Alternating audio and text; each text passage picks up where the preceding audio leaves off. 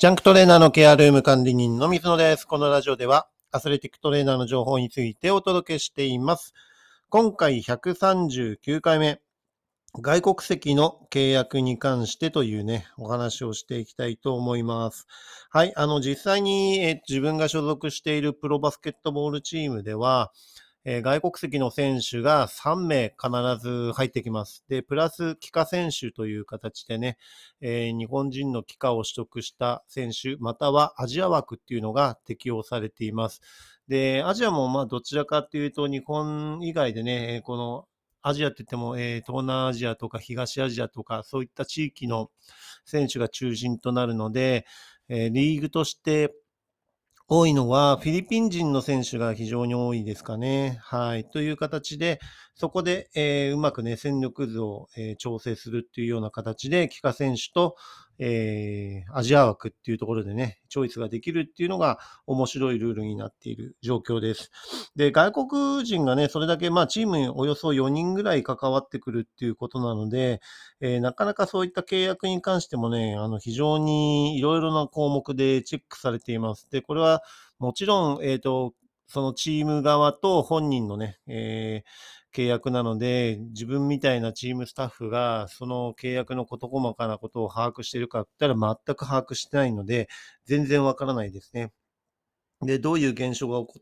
えー対応、対象なのかとかそういうのもなかなかわからないので、いざアクシデントが起こった時に、えーそういったところでね、あの、確認しなければいけない。契約書を確認してもらわなきゃいけないということも実際に発生したりします。で、基本的にまあ外国籍の場合は、えドルで支払ってることが多かったりしますよね。で、プラスして、えーその、家の提供をするとかね、えー車の提供をするっていうのは、大体当たり前のようになっています。で、えー実際に、まあ、メディカルチェックを実施しないと、チームの練習に参加できないっていうルールが、え双方であります。で、これはなぜか、なんでそういうルールになっているかっていうと、まあ、来日してきて、えーなんか怪我とかね、あの、なんか病気があるっていうところを隠して契約するっていうようなシチュエーションも実際あったりするんですね。で、後でトラブルになって契約解除するって言った時に、えーメディカルチェックを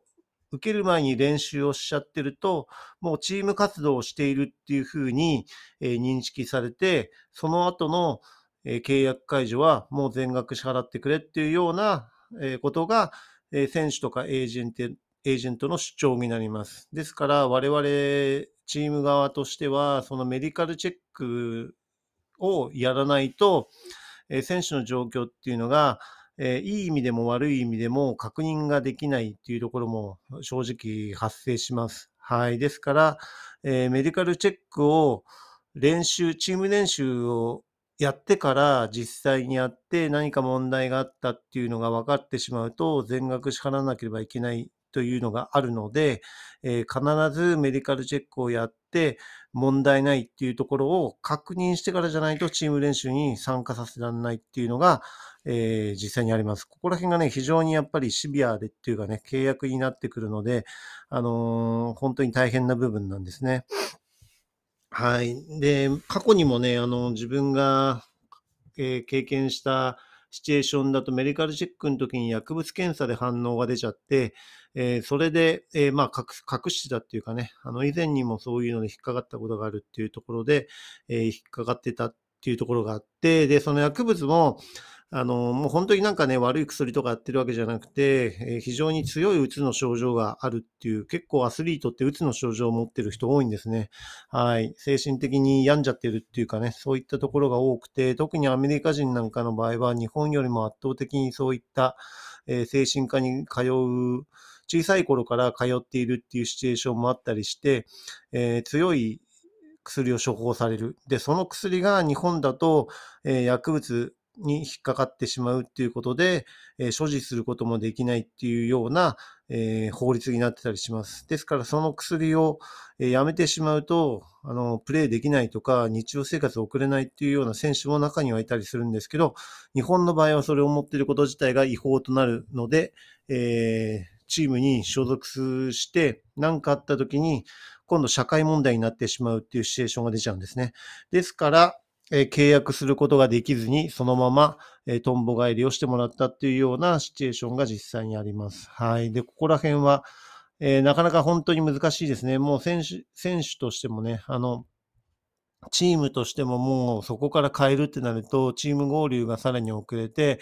で、ビザを取るのがやっぱり時間かかっちゃうんですね。ビザを取るまでに結構な、えー、裏技を使っても、なかなか今ね、そんなすぐに対応してビザが下りないんですね。そうすると、チームに合流するのがさらに、えー、何週間も遅れたりっていうふうに、えー、リセットされてしまうので、え本当に難しいんですね。はい。だからここら辺の問題っていうのが契約の時に関わってくるので、で、かといってね、じゃあ練習させちゃって、なんか問題あったら今度全が変わなければいけないっていうことになってしまうので、えー、まあ、チーム側にもね、大きなリスクになるっていうのが外国籍選手の契約のところで問題が出ます。はい。だから、あの、ここら辺はね、えー、チーム合流したら、まずメディカルチェックの、えー、アポを確実に取るっていうところで、えー、枠を抑えなければいけない。えただね、メディカルチェックもそのチームによっても環境違ってくるし、今の我々のチームでも、やっぱり普通の、あの一般外来とかを受けてるね、病院なので、えなかなかね、その枠が確保できないんですね。ですから、1日、毎日じゃなくて決まった曜日しか検査できる人間がいなかったりっていうのもあるので、えなかなか1日にね、1人または2人マックスでできるかどうかっていうような、そういった枠しかないっていうのが現状です。ですから、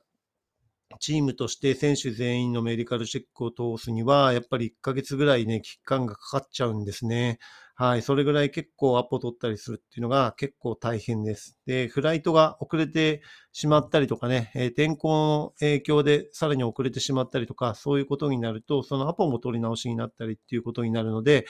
えー、なかなかね、そこら辺で、えー、練習になかなか参加できないっていうようなことも生じたりします。で、検査によっては、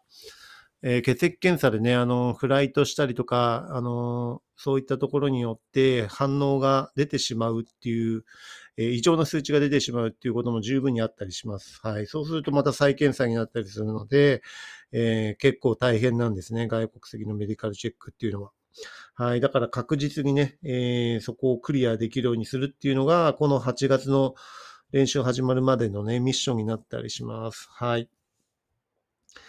で、チーム活動のね、アクシデントが起こった時に、じゃあ、えー、契約して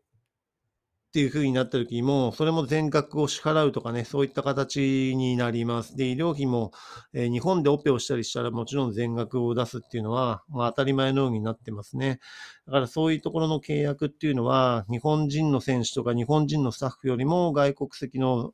選手の契約の方が、いろいろ細かな状況で、えー、確認して、えー、それで初めて契約合意してサインするみたいな形になっています。はい。だからね、トレーナーとしては、いかに、あのー、まあ、シーズン中も含めてね、えー、怪我をさせないように予防して対応できるかっていうのが結構大きなポイントになってきます。で、外国籍の選手が怪我をすると、チームの勝率に大きく影響したりします。はい。ですからね、いかにそういった部分で練習の強度とか、トレーニングの頻度とか、えー、コンディショニングとかね、えー、セルフケアとか、えー、実際にトレーナーが関与してケアをする、ドクターがえ検査、審査するとかね、そういったところが結構やっぱりチームとして大大切になります。はい。そういったところでね、外国人のところの、え契約に関してもそうだし、しっかりと、えー、いい状態でね、シーズンを終わらせるようにするっていうのは、えー、大切なミッションであるっていうのがトレーナーの仕事であります。はい。ですからね、こういったところも実際にプロチームに、